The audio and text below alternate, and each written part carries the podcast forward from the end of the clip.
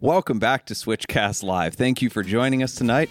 I'm your host, Doug Tabbutt, founder of Switchcast and GT Vault and Cannonball Run record holder. I haven't used founder that. of Switch Cars. Switch Cars and Switchcast True. and GT Vault and Nuts for Sticks, which is just an Instagram page and some bumper stickers. However, you can get those bumper stickers on nutsforsticks.com. So look at that. We have a domain name too.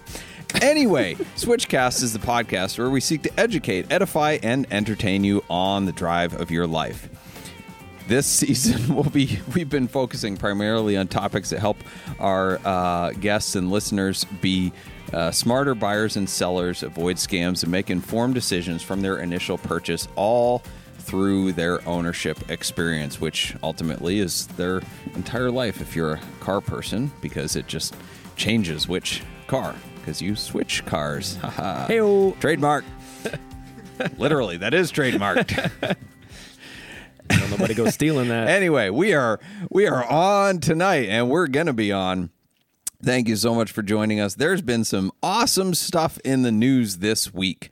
Uh, stories that, well, I shouldn't say that I found uh, th- th- that I reveled in because both of them, now that I think of that, um, are, are pretty terrible news stories. One was a giant fire, and the other one was a bankruptcy. But um, let's see, how can I uh, make myself not look terrible for thinking these are good news stories? we'll, we'll get there. Stick with us here. Uh, thank you for joining us. If you're watching live on YouTube, Facebook, or TikTok, we appreciate you here. Throw your questions and comments in the comment flow of wherever you are watching. And uh, for the rest of you who are downloading it on your favorite audio podcast platform, we appreciate you too. Consider checking us out live on Wednesdays, and you can actually interact with us.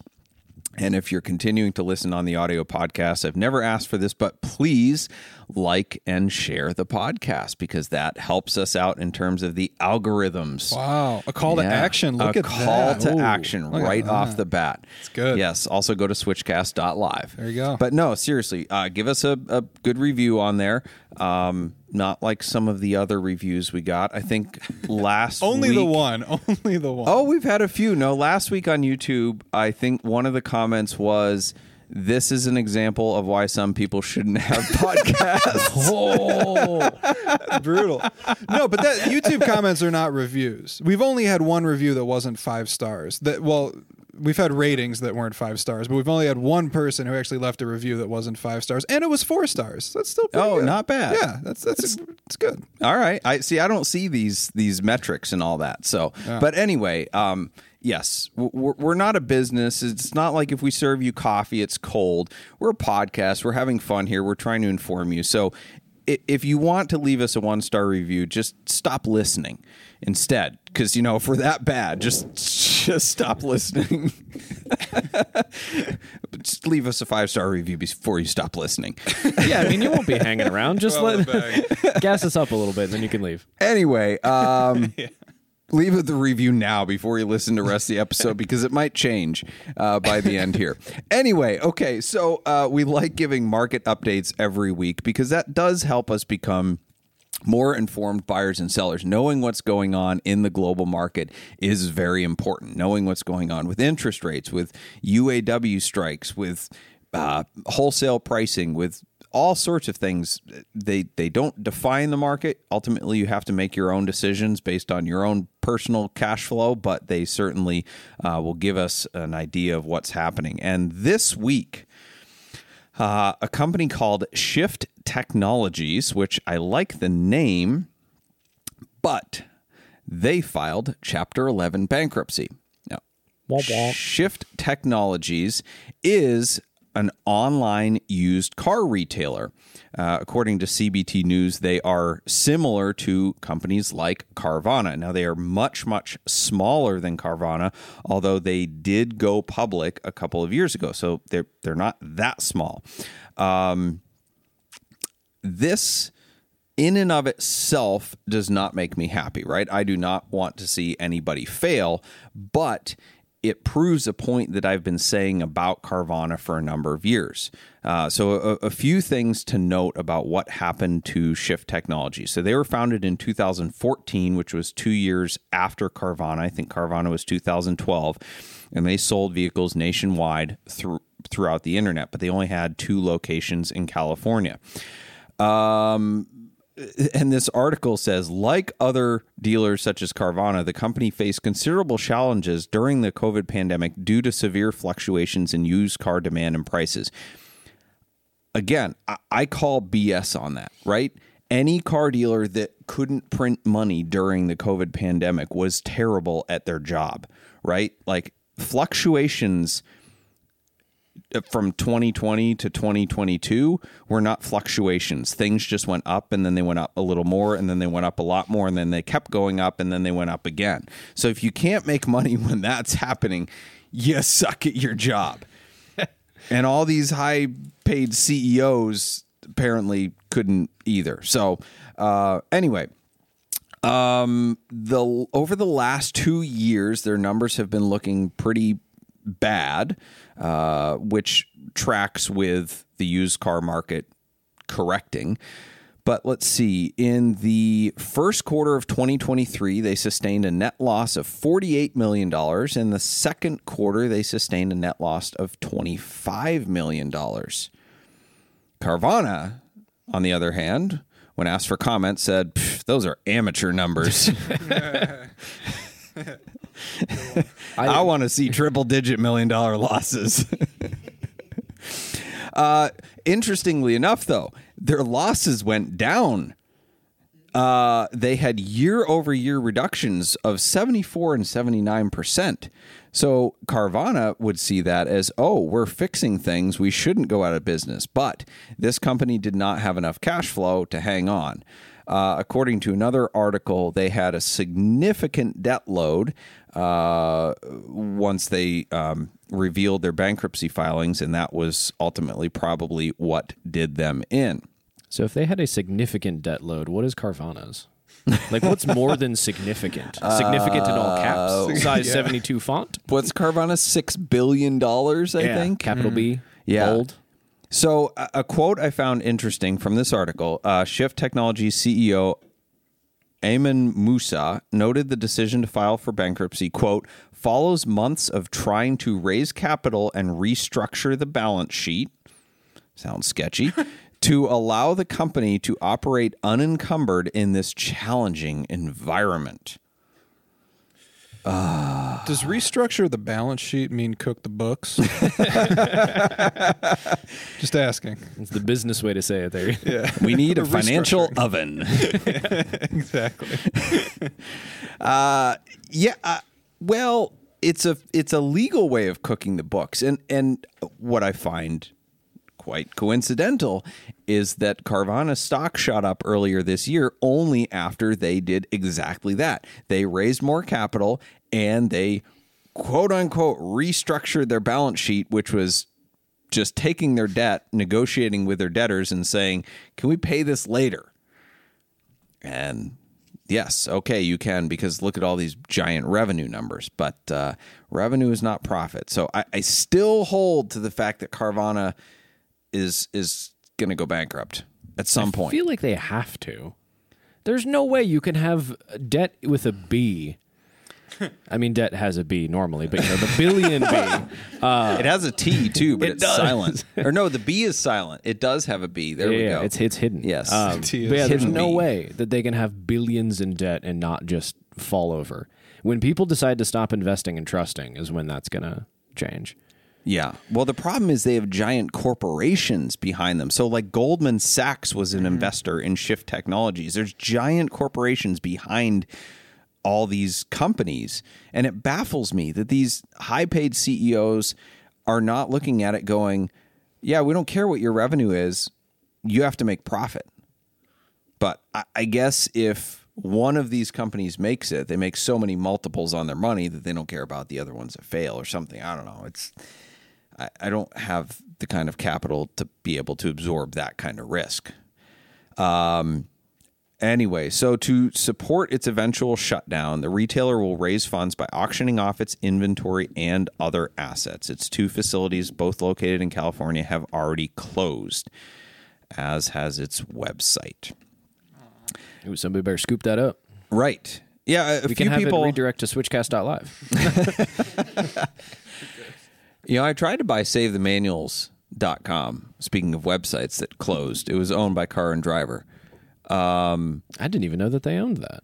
They didn't either. Oh, nice. No, no, I tried to buy it from them and they had no clue that they owned it. So then it expired and I had it on back order, but somebody else did too. So it was supposed to go to auction, but Yeah, GoDaddy, GoDaddy. completely dropped the ball on me because it was registered with Network Solutions and I didn't have it on back order with Network Solutions. So somebody else got it and I didn't even get a notification that there was an auction or, or anything like that as GoDaddy had promised that would happen after multiple phone calls because I did not want to lose this. And of course it went to a flipper, giant company that just wanted it.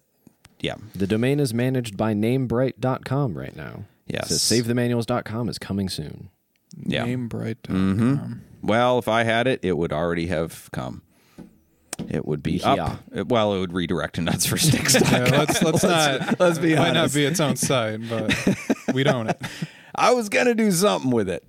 Uh, I can't hate on the flippers. I just hate on that it was like snaked for me electronically. Like I tried to buy it. I was there trying to buy it and was given incomplete information and couldn't buy it. You could have done So. so, much with that domain.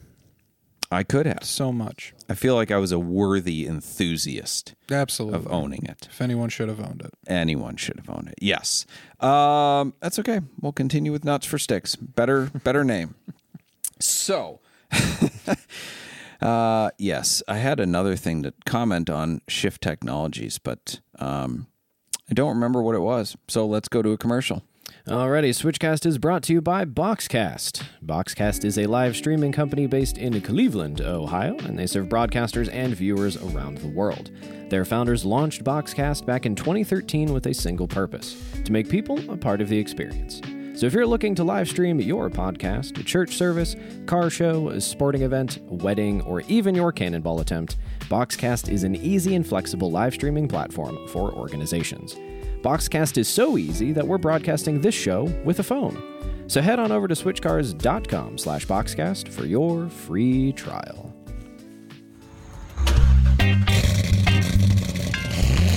Alrighty, looks like the Corvette curmudgeon has joined us in the studio again. How are you doing? Why do you call me that? Uh, was that not your legal name? Is that not on your birth No. certificate? It's Hank. It's Hank. My goodness, I didn't know that. The lore. We've got some lore. All right. Uh, well, Hank, it's good to see you tonight. Have you ever been called the Corvette curmudgeon before? Before this, Nope. the show? Did you know that that's what we called you? Nope. Huh. I would have thought Doug would have had you sign some release or get your permission to use your face and likeness and content and everything. Well, yeah, I signed that and got a check and stuff, but I didn't read it. Dang, he's getting paid too. Yeah. Ooh. You think I'd be here if I wasn't getting something out of it? I thought you'd just like to hang out and talk about your Corvette. Well, that too, but usually it's around uh, other people with Corvettes. Yeah, N- Ethan and I don't have Corvettes. Did you know that? Well, it's I can tell by your hair and your skinny jeans you wouldn't own a Corvette. Yeah. No, that's fair. I mean, maybe I would. I'd like to have that purple '98 pace car one day. You know what? Which one I'm talking about? Oh yeah, oh Hey, yeah, dude, that's those are pretty sweet Corvettes. Some nothing quite as rare as a Corvette pace car, That's right. That's what I'm talking except about. Except my one of 342 light carmine red 1998 Corvette convertibles. It's one of 220 in the six-speed manual, and one of uh, 24 with the uh, the light tan interior. I like that you've got that memorized. It's pretty impressive. Oh yeah, So, uh, speaking of rare Corvettes, uh, I've got uh, something I found on the internet here. Uh, this is a numbers matching Corvette. So, you know, that's a really big oh kinda yeah, yeah, yeah. big- big thing. NCRS stuff, right? Yeah. Yep, So, okay. This is slightly different, though. So, you, are you ready? This is a 1958 I'm ready. This is a 1958 Chevy Corvette and a 2008 Corvette Z06 that have the same serial number. oh, The last six digits are the exact same. yeah. So they're being auctioned together on Bring a Trailer at uh, I think right now. That's pretty cool.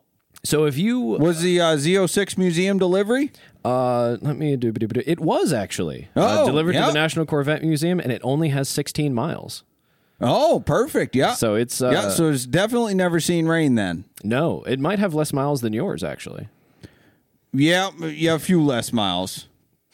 Yeah. But uh, I don't know how many miles the uh, the C1, but the C1 is one of 144 examples, so that's pretty rare. That's also pretty rare. Yeah. I I, I that's pretty cool. I like that. That would make a good storyboard. It, well, you couldn't take it to Cars and Coffee because then it'd have about 18 miles on it. But uh, You could have it trailered there, I guess, if you really wanted to. Yep, you could trailer it. Yep, be pretty expensive. Uh, that's outside of my budget. You have to buy a fancy uh, uh, Duramax Chevy truck and uh, a nice enclosed trailer and take it over there. And um, yep, yep, you could certainly certainly win the car shows with that. Though I might have to even have to concede a trophy to that pair. That that's that's pretty nice. So it, uh, let me, yeah, yeah. So it actually finished. The auction finished. Oh, yeah? yesterday.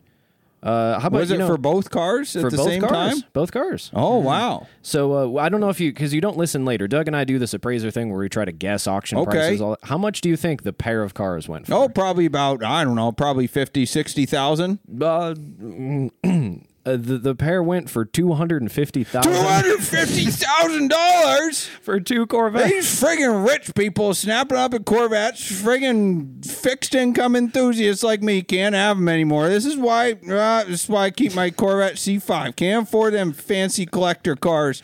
Japers, grapers. Two hundred fifty thousand dollars more than my house costs. I'm fr- I'm quite astonished that it went. That is a lot of money. Wow. Goodness gracious sakes alive! Man. They should start paying me more to be on this podcast thing. Maybe I could afford something like that. Yeah, you know, we can talk to Doug when he gets back in here after his little break, and we'll see what we Would can do you do that? Yeah, yeah, that would be very nice. Thank you, Tyler. Well, I, I think I need you. to let you go lay down a little bit to process this because, boy, I'm not even sure. Whew. Uh, but uh, thanks for coming down again tonight. We'll uh, we'll see you next week, Hank. Thank you. I mean, sorry, Corvette Curmudgeon. Thank you. yep. Have a good night. All right, Corvette Curmudgeon is brought to you, as always, unwittingly by the Corvette Buy Sell Trade Group on Facebook. That is your source for cranky boomers, overpriced Corvettes, and reinforced stereotypes. Uh, thanks, Hank. Thanks. It's good. We got to log that in the lore, the Switch guy's lore book. Yeah. Well, I was so speaking of Corvette curmudgeon lore, I was putting together that compilation video that we did um, of the the best volume one, the best of the Corvette curmudgeon. And I realized there's actually a discrepancy here. At various points, he's said he's done uh, a varying number of oil changes on his car. He's most really? often quoted as saying he's never done an oil change, but w- one in one episode he said he did one oil change 12 years ago. so we got we, we Well, got to get him he's on old. the His memory might be a little. Yeah. Ethan's face Sketchy. right now looks like the man who spent hours listening to the Corvette curmudgeon. There is a level of exhaustion, There was, fatigue. Uh, the the continuity is not quite as good as say The Office, No, we but we, gotta- but we try. you know, Hank is an older guy. Sometimes he forgets some things, and you know, maybe, uh, maybe The, it's the fish was this big. Yeah, right. exactly. Let's just leave it at that. So, Doug, I'm not sure if you heard us talk uh, to the Corvette curmudgeon, but there's that there pair of Corvettes you told me about on Bring a Trailer. Yeah, That went that pair went for two hundred and fifty thousand dollars. I mean it seems seems about right. Really? Yeah, sure. I just Really? the, the whole the whole thing of somebody ordering or saying it's rare or whatever because it was matching numbers i think is the dumbest thing ever. Like i'm a numbers person. I think it's cool when like i had a ferrari 456 gt this year. It had the same serial number as a security code on my amex. And i was like oh that's cool. But i didn't like give away my credit card with the car or buy the car because of it so I don't know. Like, I, I feel like anything that you have to explain to somebody and point out when they come in is like anti car guy, right? So I, I think of the the whole concept of appreciating cars. You have to think about as if you're a little kid, right? When you walk into, like, think about when you were 10 mm-hmm. And you looked at a car. what did you appreciate about it, or what did you notice? Oh, that it looked cool. Okay, what else? Uh, probably if it was a cool color, like Green. Yeah, green. Okay, did you ever look at the odometer? oh no, I'm not even sure if I could have told you exactly what that was at ten. Like maybe, but Did you ever ask how many previous owners it had? oh no, Did you ever look at the serial number? No. Did you ask ask if it was matching numbers? Oh goodness, no. Okay, so I feel like those things are the things that that make the Corvette curmudgeon the Corvette curmudgeon and Porsche people, et cetera, et cetera, Yeah. is the things that you have to like grab somebody and explain and be like, this has so low miles, this has so few owners, this is rare because it's one of X with this option combo. Like if if you don't I recognize that there's certain things about a car's provenance that do need to be explained, right? You look at pre-war cars, you look at race cars, you may not know some really interesting fact about it, right? So I, I get that there's that, but the just the general thing of like looking at a car and appreciating it because it has a certain serial number, a certain number on the odometer, anything like that that's just numbers is just dumb. So, like, cool to the guy that bought a car that had the same serial number as another car, but like, so what? Yeah. I well, there's a comment on here. 'cause I was uh, scrolling through them, and one guy said the most difficult part of owning both of these would be deciding which one to drive, which I think is hilarious because these cars are never moving under their own power again. Right. And ironically, the one that you would want to drive is the one that has 16 miles on it because a Corvette C1 is not a good car to drive. Fundamentally, objectively, there's no argument. Yeah. That is not a pleasant car to drive. and if the, that C5 auction you had a few weeks ago is anything to go by, eh, the whole of the lines need replaced, all of the seals, everything. You know. Ugh. Sure. Yes. Yeah, this is just silly, silly, silly. In other news, um, more bad news that I'm somewhat rejoicing in. Um, nobody died, so we're, we're good here. Um, what what's the politically correct word that we have to say on TikTok? Unalived. no, nobody was unalived during this event. No animals were harmed. Um, uh, there's a, a car park or a parking garage, as we call it, on this side of the pond. A car park engulfed in flames at the London Luton Airport. Uh, now, I'm not going to lie. There's some confirmation bias happening here uh, because the fire chief said that a significant reason in why the car park has continued to burn and has been exploding is because there are lots of electric vehicles involved. Now, in order to not think that I'm totally bent on one narrative, they did say that the fire initially started because of combustion in a diesel powered vehicle. Fine. No surprise that cars are combustible, right? Fuel and gasoline are incredibly combustible. They start fires all the time, but typically they get put out pretty quickly because it's like, okay, well, uh, gasoline burns up and then you put the car out and you're done. The problem with EVs, and this is something I've been saying for a long time, it's not something I figured out. It's just I read and it's a thing is that they burn and they burn and they burn and they burn and they burn and they burn and they burn really hot. And Tesla has issued special instructions to fire departments about how they're supposed to fight them. And they're supposed to have some, so many extra thousands of gallons of water just on hand, you know, and all these different things. And I was talking with a firefighter, and he was laughing at the instructions that Tesla gives for trying to fight EV fires. And he's just like, oh, yeah, yeah, we got that right in our back pocket. Like, no, we, we can't. Like, what are we supposed to do with these instructions? Nothing. So, anyway, um, and I've brought up this point of what happens when EVs become ubiquitous as the government is trying to make them, and you have giant parking garages or worse, apartment buildings with basement parking filled with EVs, and one catches on fire. They all catch on fire, and then like I didn't even think about the parking garage under an apartment building. Like that is structural to the building. Right. Right. And guess what they're having to do with this concrete parking garage? They have to tear it down at this point, don't they? Yes. because it's structurally unsafe because of a car fire. A normal car fire would not do that. They have to tear this parking garage. What if there was apartment buildings on top of it? Man, I uh, have the article up, and there the image uh, that they have in it, where just all of these floors have collapsed in on themselves, and it's all mangled looking, and ugh, From a car fire. Yeah. that's intense. And they said vehicles exploded, which makes sense. I mean, there's a bunch of fuel, Yes. but and batteries and fuel tanks. Yeah, no, that's no surprise there. But the reason they're not putting it out is because EVs. That's my opinion. Anyway, I just we're careening towards this, uh, which is fine if this is the way things need need need to go, whatever. But we keep pushing in this direction without any concern for what needs to happen to make this direction possible.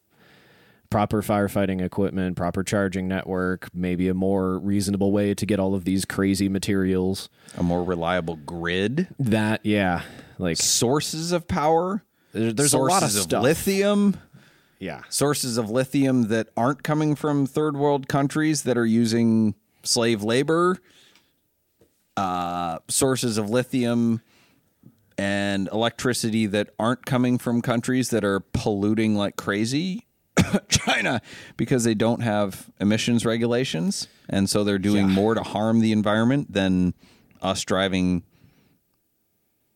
oil burning cars, gas burning cars. Well, didn't we talk about this a few weeks ago? And you said part of the problem here is that these companies that are trying to solve EV, like figure it out, is because they're also trying to like actually make these cars and like run a car company at the end of the day on top of trying to figure out how to do all this sustainability tasks how to actually solve these problems that would actually make evs ubiquitous Sure.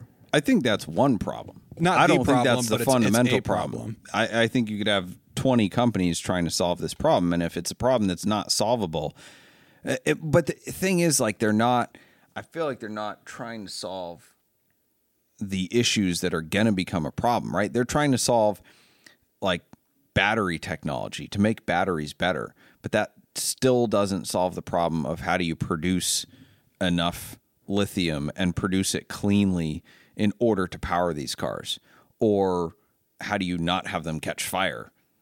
I was thinking about like junkyards. You imagine junkyards filled with EVs? It's just a bomb.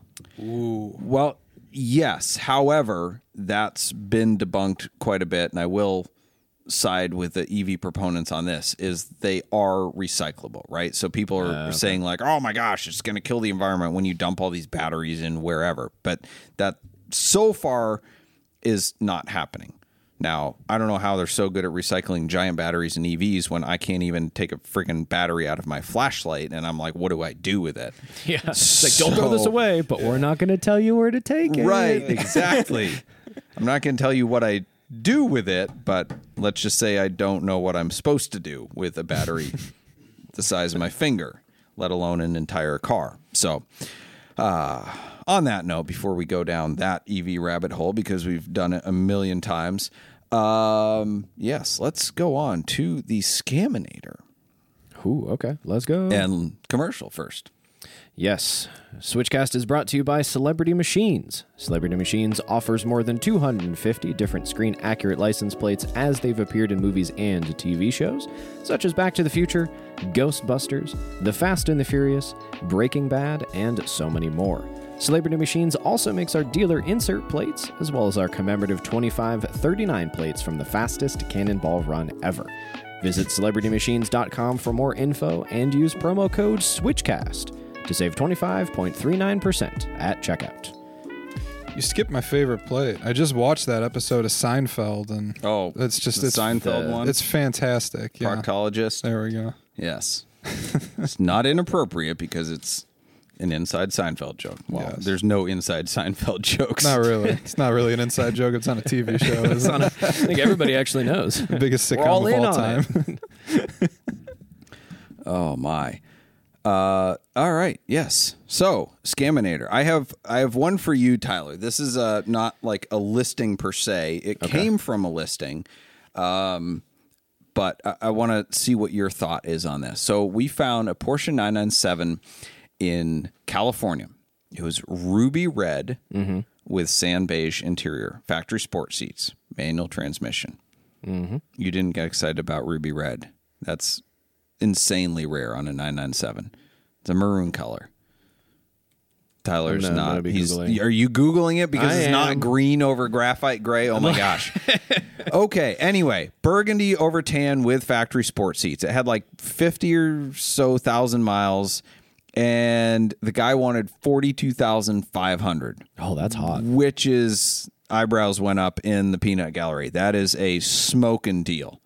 Right. Right. The appraiser would have pegged it at a fifty-five to sixty thousand dollar auction result, and he would have been right. So we contacted him, tried to buy it. Okay, no problem. You're first in line. Absolutely, I'd love to sell you the car. So our buyer's going back and forth with him, and we're like, okay, how do we get you money? Essentially, now as an older guy. He was not super technologically savvy, and um, he wanted us to like come see the car, whatever. No problem. I got contacts everywhere. Is in Southern California. I called a friend. He was ready to go out like that minute. So we said, like, hey, can we sign a bill of sale? Let's lock this down so we know we have the car, and then we'll send our guy out and whatever you need. And he gave us this line, which we had actually it was the second time we had heard it that week. He says, I am not signing a bill of sale until I have funds. What? Yeah. Interesting. Yeah. That was a first for me. I had never heard that. Now, interestingly enough, we Googled this question, like, because I'm like, this this doesn't make any sense. I am not a lawyer. However, I understand very basic contract law because I have to do it all the time, right? A lot of legal stuff is just understanding like common sense and how things work. So my understanding of it is you have an agreement that is attached to a consideration, right? Money exchanged. So if the consideration doesn't happen, the agreement is not valid, right? It's like if you I make an agreement, okay, in exchange for a dollar, you're going to give me a glass of bourbon. Well, I didn't give you a dollar. Well, you signed a contract, fine, but I didn't give you the dollar, so That you like you didn't con- satisfy what you Right. signed. Right. There's no consideration. And the consideration is written into the contract as like a, a contingency of it. So I'm like, these people, this was the second person in two days that would not do this. And we're like, what like what do you think is gonna happen when you sign a bill of sale? Do you think we're gonna like take the bill of sale to court and get an injunction and be like, Yep, this is our car. Oh, did you pay the guy? Nope, but he signed a bill of sale. We're going to go get the car and you have to force us a title. Like, Yeah. that's never going to hold up in court. Because the title would still be in his name, which is like the actual important thing. Right. But Google apparently says, and I guess people are Googling this, like, should I sign a bill of sale before I have funds? And whatever result you get on Google says, no, you shouldn't. You should never sign a bill of sale until you have funds cleared. And I'm like, who is going to give anybody money without some sort of written agreement? Because then you're totally out. Yeah, well, because then you're giving the seller at that point all everything. They have the Exactly. title, they have the money, and they have the vehicle. So like, you could take them to court, but they could just take your money and run. Right. Because there's no agreement. Well, Yeah. what was this money for? I don't know. he was just being nice. yeah. That is wild. So so we tried. So we got one of the deals done of the two. Um, a good friend of ours, podcast guest and listener, Jay Roberts, um, saved our bacon and, and went out and met this guy. We overnighted a cashier's check to our buddy Jay. He went out in person and essentially exchange, exchanged the cashier's check for the signed title and a signed bill of sale. Everything was great because everybody was operating under the assumption that like we're all legit. We would just want to, you know, CYA. We want to cover our butts Um, this guy in California was just weird though, because like, hey, we'll send a guy out with a cashier's check. He will come out, bring a cashier's check, you sign the bill of sale. Well, no, I'm not gonna. I, I need 24 hours for the cashier's check to clear before I sign the bill of sale. Oh, oh boy. I'm like, come on, man. I gotta be. This doesn't sound like a scam to me. This just sounds like an old guy that Googled something and is scared. Right. Thinking we're scamming him, Yeah. essentially. How much did he want for the car again? Forty-two five. I mean, it was like too good to be true pricing. Yeah. and that's why scammers still succeed is because there are people that price their cars too low, and so everybody thinks like, well, no, this is the one that isn't a scam, and sometimes they're right, but unfortunately, nine times out of ten, it is a scam.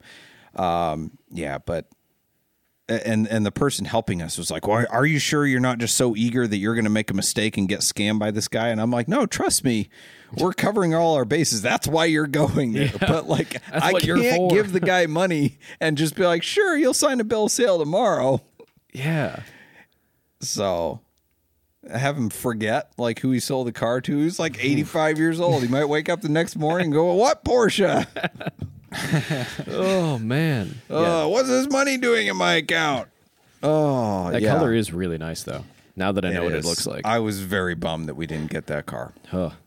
I do have a, a scaminator for you. Okay. Actually, this comes uh, Facebook Marketplace is the source of this. A uh, the new lot of 'em. Craigslist. uh, so this is a 2018 Ducati 959 Panigale. Sure, I think is how you pronounce it. Um, and uh, they want five thousand dollars for it. That seems really cheap for Ducati. Yeah, like any Ducati, It's like a Honda cheap. 750 price. Uh, it is it's been driven 8,200 miles, and uh, you ready for the ready for the description? I'm.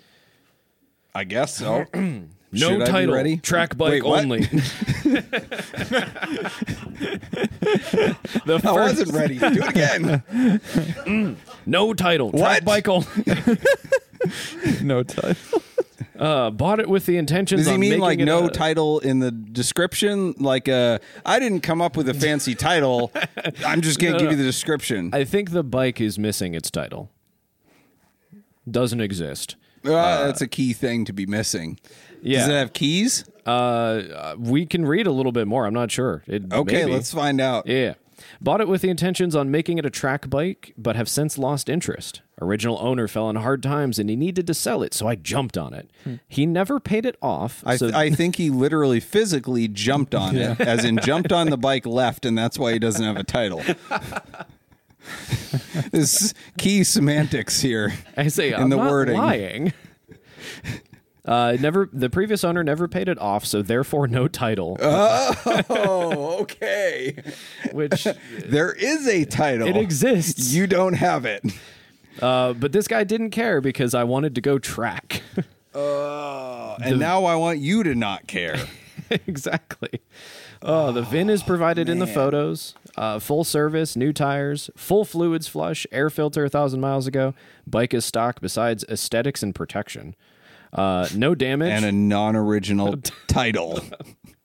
flawless condition. Modified ownership. My goodness, yeah, and then no trades, first come, first man. serve. Will not respond to any yada yada. Lots No of caps. trades, darn it. I wanted to trade him a something else with no title. like Something less stolen. less.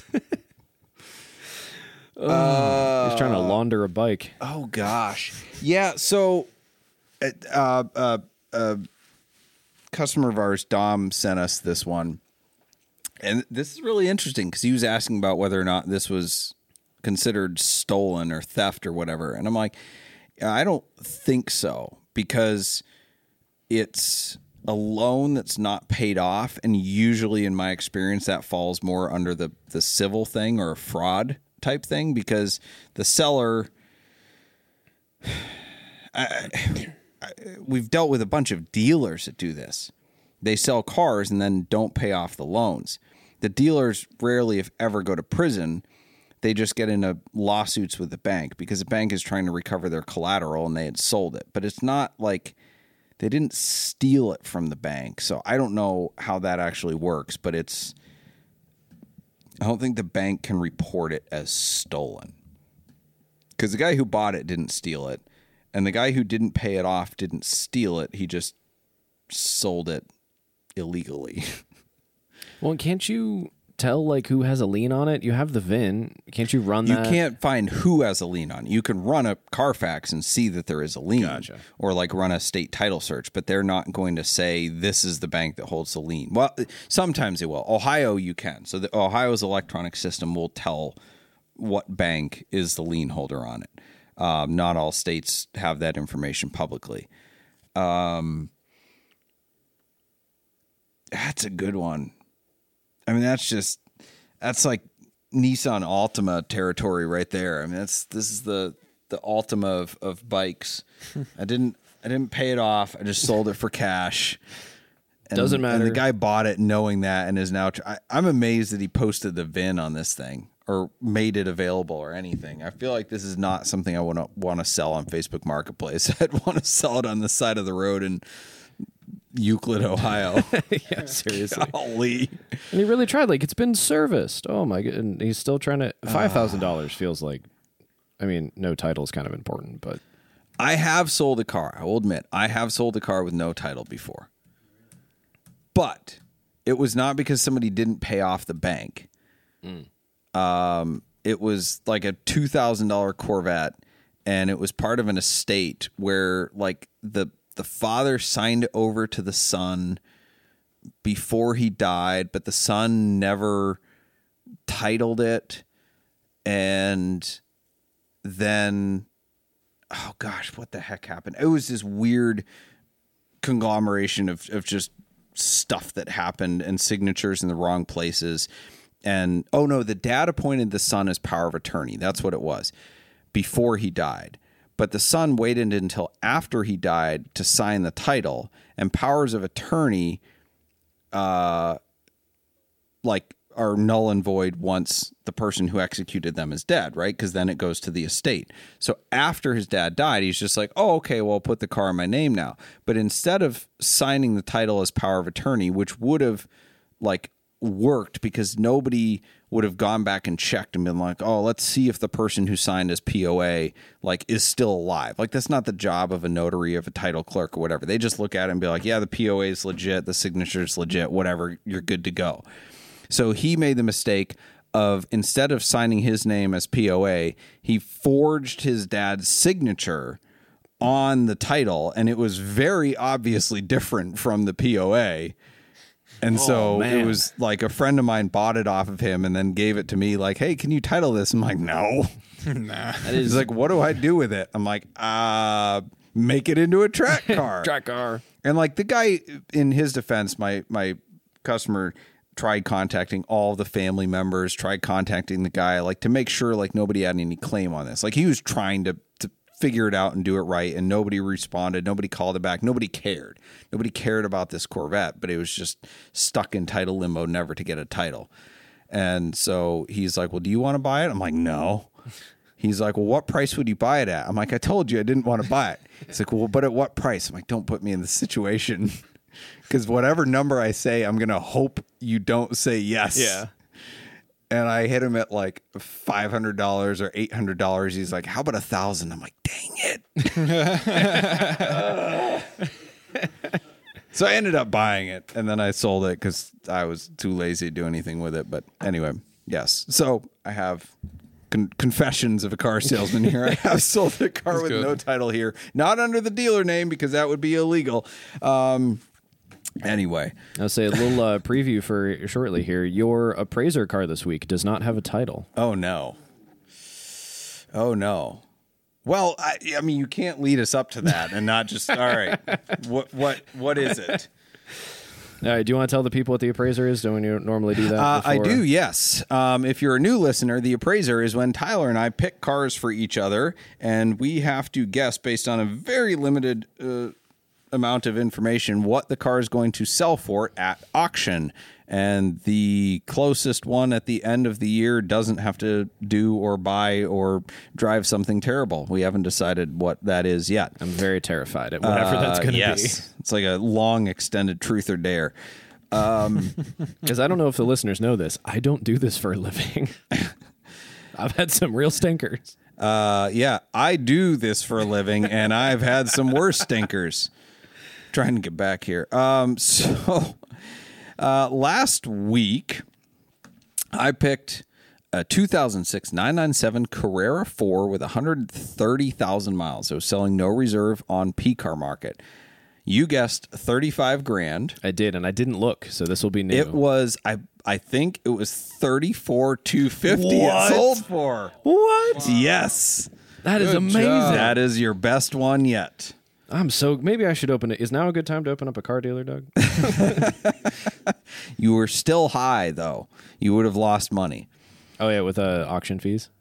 No, I mean you guessed more than it sold for. So if you bought, if you paid what your Oh, guess yeah, was, yeah, I you would see. have lost money. Yeah, but it's close. I would have lost a little bit of money. Very little. Uh, you picked for me a Cadillac hearse with like a Mr. Miyagi themed funeral home on the back.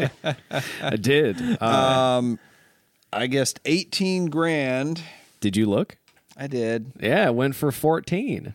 Which coincidentally is the exact number that I guessed for the Toyota Century hearse that was a like this thing was a copy of. And but the Century sold for a world record 45 grand, so I was gonna guess 14 again for the Cadillac, but I'm like, no, no, I gotta guess high because apparently hearses are, you know, having a hot stuff. resurrection in value.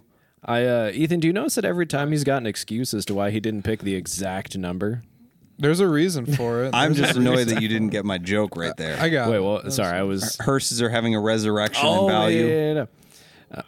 Oh yeah, yeah, yeah, yeah. Okay, that's pretty much your reaction. Anyway, this oh, yeah, Cadillac was not the deal of the century. I- okay, I had an option to Oh, pick another hearse styled like this this week, and I'm Oh, glad I didn't because I don't need to Listen, hear these I'm jokes becoming again. a market expert. Yeah, On that joke hearses. is dead anyway. Yeah, I'm gonna. Oh, Ethan, not you too. It's it's not. that one was way too on the nose. I apologize. oh my goodness. Oh, wow. Let's just bury this topic. Uh, all right, continuing on. Va-va-voom. uh, my my car for you this week, Doug. Uh, it stood out to me for a reason that I'll get to in a moment because this is not One that had something no I picked title. for you. Oh yeah, it has no title. Uh, it's on Bring a Trailer. It is a 1948 Chrysler Town and Country convertible. Oh, crap. 20 so not grand? only I don't know. Is this cruel? Uh, I was the more scrolling through Bring a information you get me, the more inaccurate my guess is going to be. Uh, the most important thing that stood out to me is that this was on display at the Audrain earlier this year. So I was scrolling through Bring a Trailer and I was like, I know that wood floor and those posters on the wall. I've been to the Audrain a couple of times. And uh, it's also green with a green interior. oh, oh, that is a pretty car. I- it's honestly gorgeous. Oh, it's already at 25 grand. Okay, scratch that bid. Yeah, I wasn't going to take that. Uh, so this uh, 56,000 miles, TMU, no idea. Uh, Of course. There is no title because I guess uh, Is there registration? there is Rhode Island registration. Oh, okay, it's fine. It's a classic car. So that's ownership. yeah. So yes, it's, so it uh, doesn't matter if there's a title or not. Rhode Island, for those listening, apparently does not require titles for vehicles this old. Correct. So, Maine is the same way. oh, really? In case you want to um, if you buy an old car that doesn't have a title and you want to get a title If you lived in Maine, you could do it. or knew somebody who lived in Maine Yeah, you know, details. bill of sale Uh, there is Go no ahead. Carfax, of course. Um, it was repainted and the wood refinished a few years ago. It looks gorgeous. Uh, ash wood framed mahogany veneer body panels Yeah, buddy. that's amazing it's like the inside of a house Yeah, it's. I'm not like the biggest fan. I'm not sure if I would be a big fan of driving this, other than being dri- like being seen in it because it's so cool looking. But uh, it can't drive well. But yeah, I was at the Audrain. There's a bunch of photos of it in their uh, little little showroom area for an exhibit that was there for a few months. you're cruel just so you know Uh, Yeah, I look. I don't want to drink or drive or exist with whatever punishment is going to happen that we decide on. So great uh, I wanted you to see the price before you did this because I know it's very cruel. 50 grand I feel like that's pretty good. I have don't- no idea. i really don't know Oh, we've got the peanut gallery saying that's high. oh yeah okay wow cool I'm not sure if I trust the peanut gallery, but all right well it's clean and it's green it's all I need.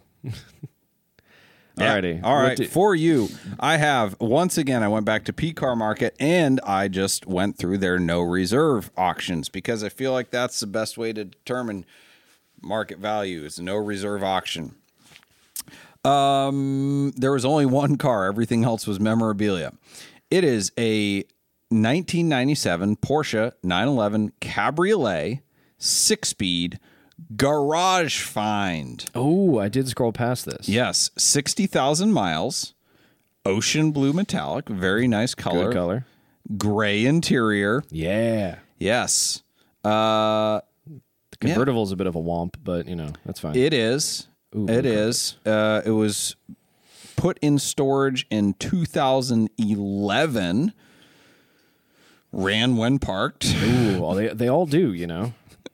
Uh, there's a crack in the rear fender, and there's some patina.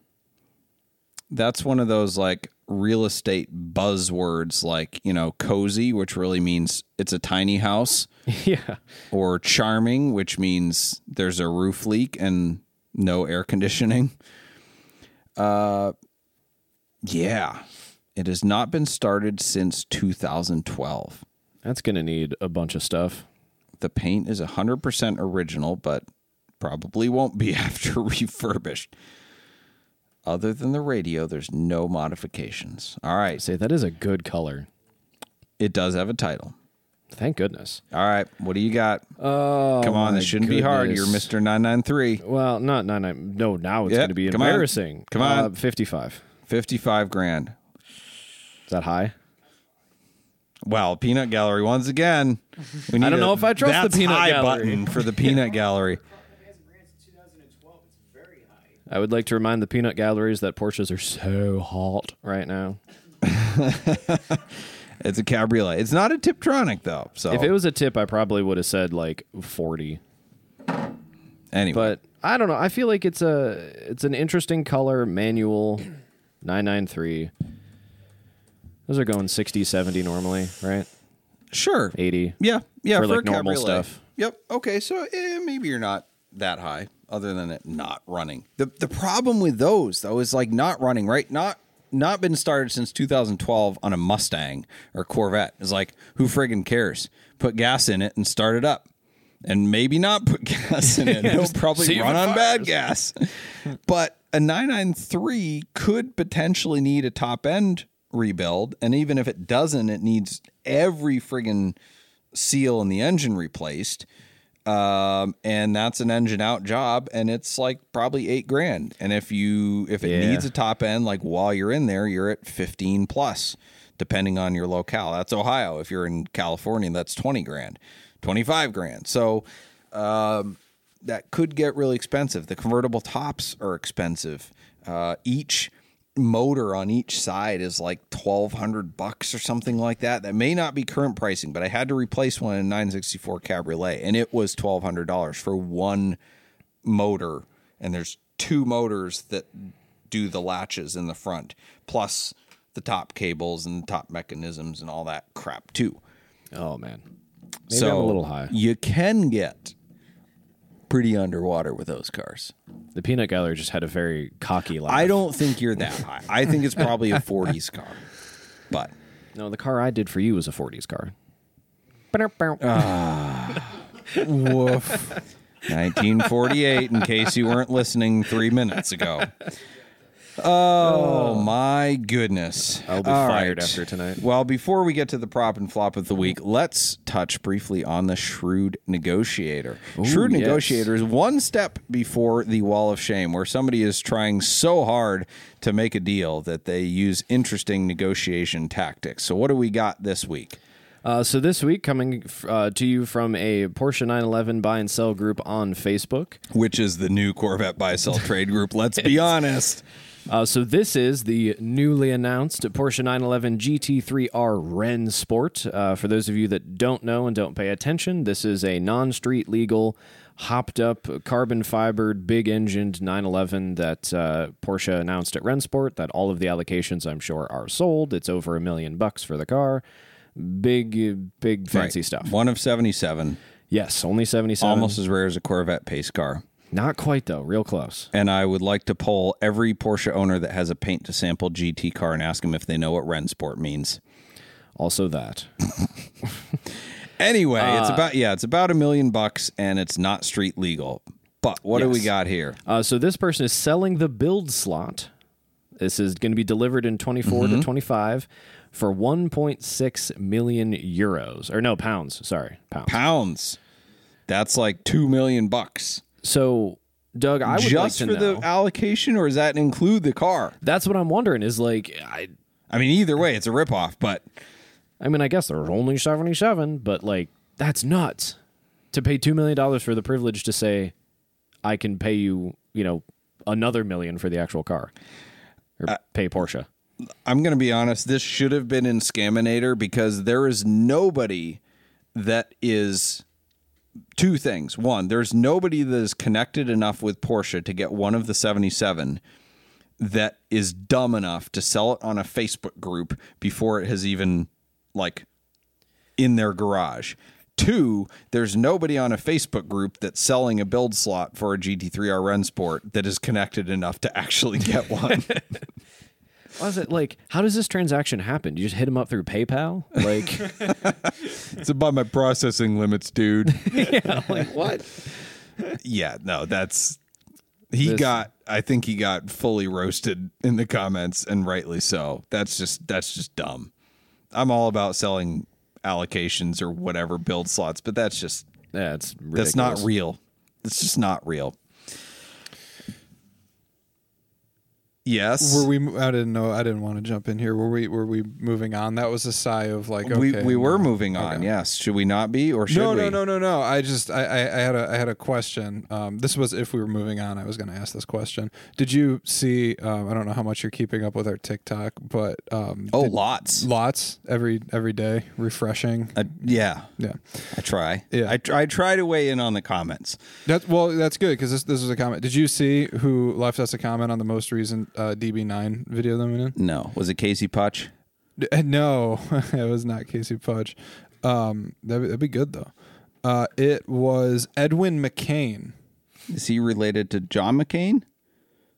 No, Is he is he like the Hunter Biden to John McCain? the wayward Biden son to John McCain. does drugs in the White House. Uh, allegedly. Um, no, no, no, no. Uh, Edwin McCain was a uh, '90s superstar. Uh, s- Oh, star. really? He, um, yeah, you know, you know the song. I'll, I'll be, I'll be better when I'm older. Right? That was a big Oh, song in the '90s. Yeah, yeah, yeah. My wife w- that was on her short list for our like wedding first Oh, really? dance songs. Well, then this should mean a lot to you. He uh, he follows Well, but it didn't one, make it, you. so it means oh, nothing. Okay. No, fair enough. Well, on the off chance he's one of the seven people watching this on TikTok now, sorry. Um, he uh, he he follows you, and he commented uh, that he really wanted that DB9. In case you were wondering, so I thought that was interesting. Uh, the the Edwin McCain of I'll Be fame, circa 1990, I don't know six maybe, uh, as a Switch Cars fan. So. Sweet. That DB9 will- will be better when it's older too. Ah. Like fine wine, gets better with age. Yeah, I think he got beat out by Ed Sheeran. I think we danced to an Ed Sheeran song. The Eds, Edwin v. Ed. Mm. Yeah. Good, good battle right there. Anyway, it is time for props and flops of the week. Props and flops are brought to you by Switch Cars. Switch Cars is the enthusiast dealership where we buy, sell, consign, service, and store only cars that we like ourselves. Check out our hand-picked inventory at switchcars.com. Our pick of the week from Switch Cars inventory is A beautiful 997 GT3 that I'm sitting next to. Uh, it is white and it has white wheels. Uh, does it have? Has red white gauges. like Cool Whip. Cool whip. Cool Whip. That was too good. That was such a good impression. cool we have Brian. Stewie on the podcast now. Wait, what? That's all I can do. That's the only thing I can do. do you workshop this? I've said that so much in my life. oh my god, this is great. Uh, but yeah, it's a white uh, GT. It's gorgeous. the The wheels are really really good, and the the gauges match the calipers. It's a, it's a good time. Is Awesome. it listed? It is listed, yes. I feel like Doug is still floored. I'm just trying to move on from that. 26,000 miles. Uh, yes, listed for $160,000. But if you mention Switchcast, you'll get a discount of $1,000 off right off the top. Yes. um, our flop of the week Uh, I wish I could post the video. I can't, so I have to explain it for you. Uh, comes from the Goodwood Goodwood Festival of Speed Instagram account. One of my favorite accounts to follow. I will start with that. I very much like the event um, and their content. But they posted this Hyundai Ioniq 5 or whatever you call their EV, quote unquote, drifting up their hill climb course. Um, and it was terrible. Like they did one awkward slide, which I think I did better at Taylor's Drift University in the Mustang and and if any of you watch and follow Goodwood stuff, like their hill climbs are amazing, and the drifters they have there are insane. Some of the most nutty videos on the planet. I mean, just over and over and over again. Sometimes I watch the same one multiple times. They're so good. Everyone is great. This one was the most underwhelming thing ever. It was the worst video they've ever posted. However, their caption was, quote, arguably one of the most exciting runs from Festival of Speed 2023, end quote. The comment section was a dumpster fire so bad it must have had lithium batteries in it. Hey, I did write that line in advance. For those of you who think this show isn't scripted. Um, no, but like, I don't have a problem with EVs, right? Shocker, right? I, I don't. I have a problem with the very obvious and forced narrative. Somebody was paid to post that. It was part of an agenda because there is no way you can ever in a million years argue that that was anything but the least exciting run ever. there was no noise. There was hardly any smoke. He did two donuts and one awkward slide, and it wasn't very good. It was like friggin' amateur hour. So stop with the forced narrative, right? Just call it what it is. If you have a really good EV run, like cool, great. If an EV is the fastest car up the the hill climb, cool, then it wins. Then then let's go by the numbers. But don't lie to our faces and and especially when you're giving the evidence to the lie right in front of us. I mean, yeah, anyway, it was, it was terrible. It was terrible. That's like the fir- the slide out of the front straight is like barely even a slide. Right. It's like somebody trying to learn how to drift in like uh Gran Turismo or something for the first time. Yes, it's Very bad. awkward. It's very bad. And he even when he was doing donuts, he put the hand out of the window like, "Oh, I'm doing it one-handed, cheering. All the fans are cheering for me, but nobody was cheering." oh, so awkward. The prop of the week. Uh, this one was a personal experience. This was really good. I went up to uh, King's Auto Service second anniversary, cars and cigars, and I met the anti Corvette curmudgeon. Oh, did you? Whoa. I did. Frank.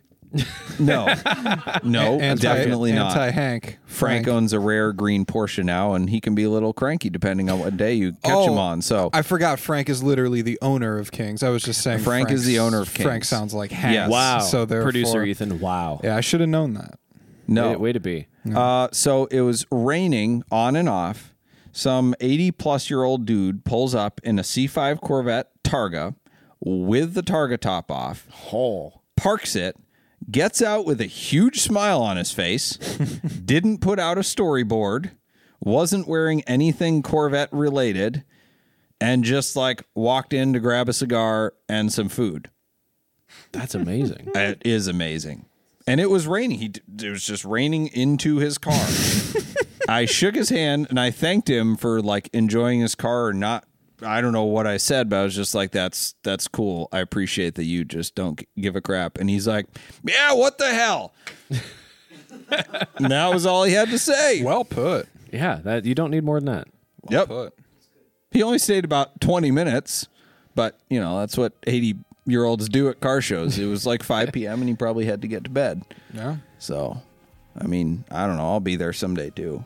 So, Respect. in fact, I'm pretty much ready for bed. So, time for the show to be over. Uh, thank you to Tyler and Ethan for supporting uh, this uh, event. Thank you to our sponsors, Boxcast, Nuts for Sticks, Switch Cars, Celebrity Machines, Parallel Printworks, and Stephen Hulme Woodworking for keeping us on the air. Thank you. Well, I feel like now you have to thank people for not taking you off the air in terms of canceling. Doesn't matter what sponsors you have. Anyway, mm. side note. Our bumper music is provided by Emily and Ivory. You can stream their full album on Spotify or SoundCloud. This episode will be available next Monday in audio format wherever you listen to podcasts. Check out switchcast.live to get highlights and our latest episodes and find out where you can stream the audio podcast. Thank you for listening, and we'll see you next Wednesday at 8 p.m. as we look forward to edifying, educating, and entertaining you on the drive of your life. That's some cool wheat, Brian.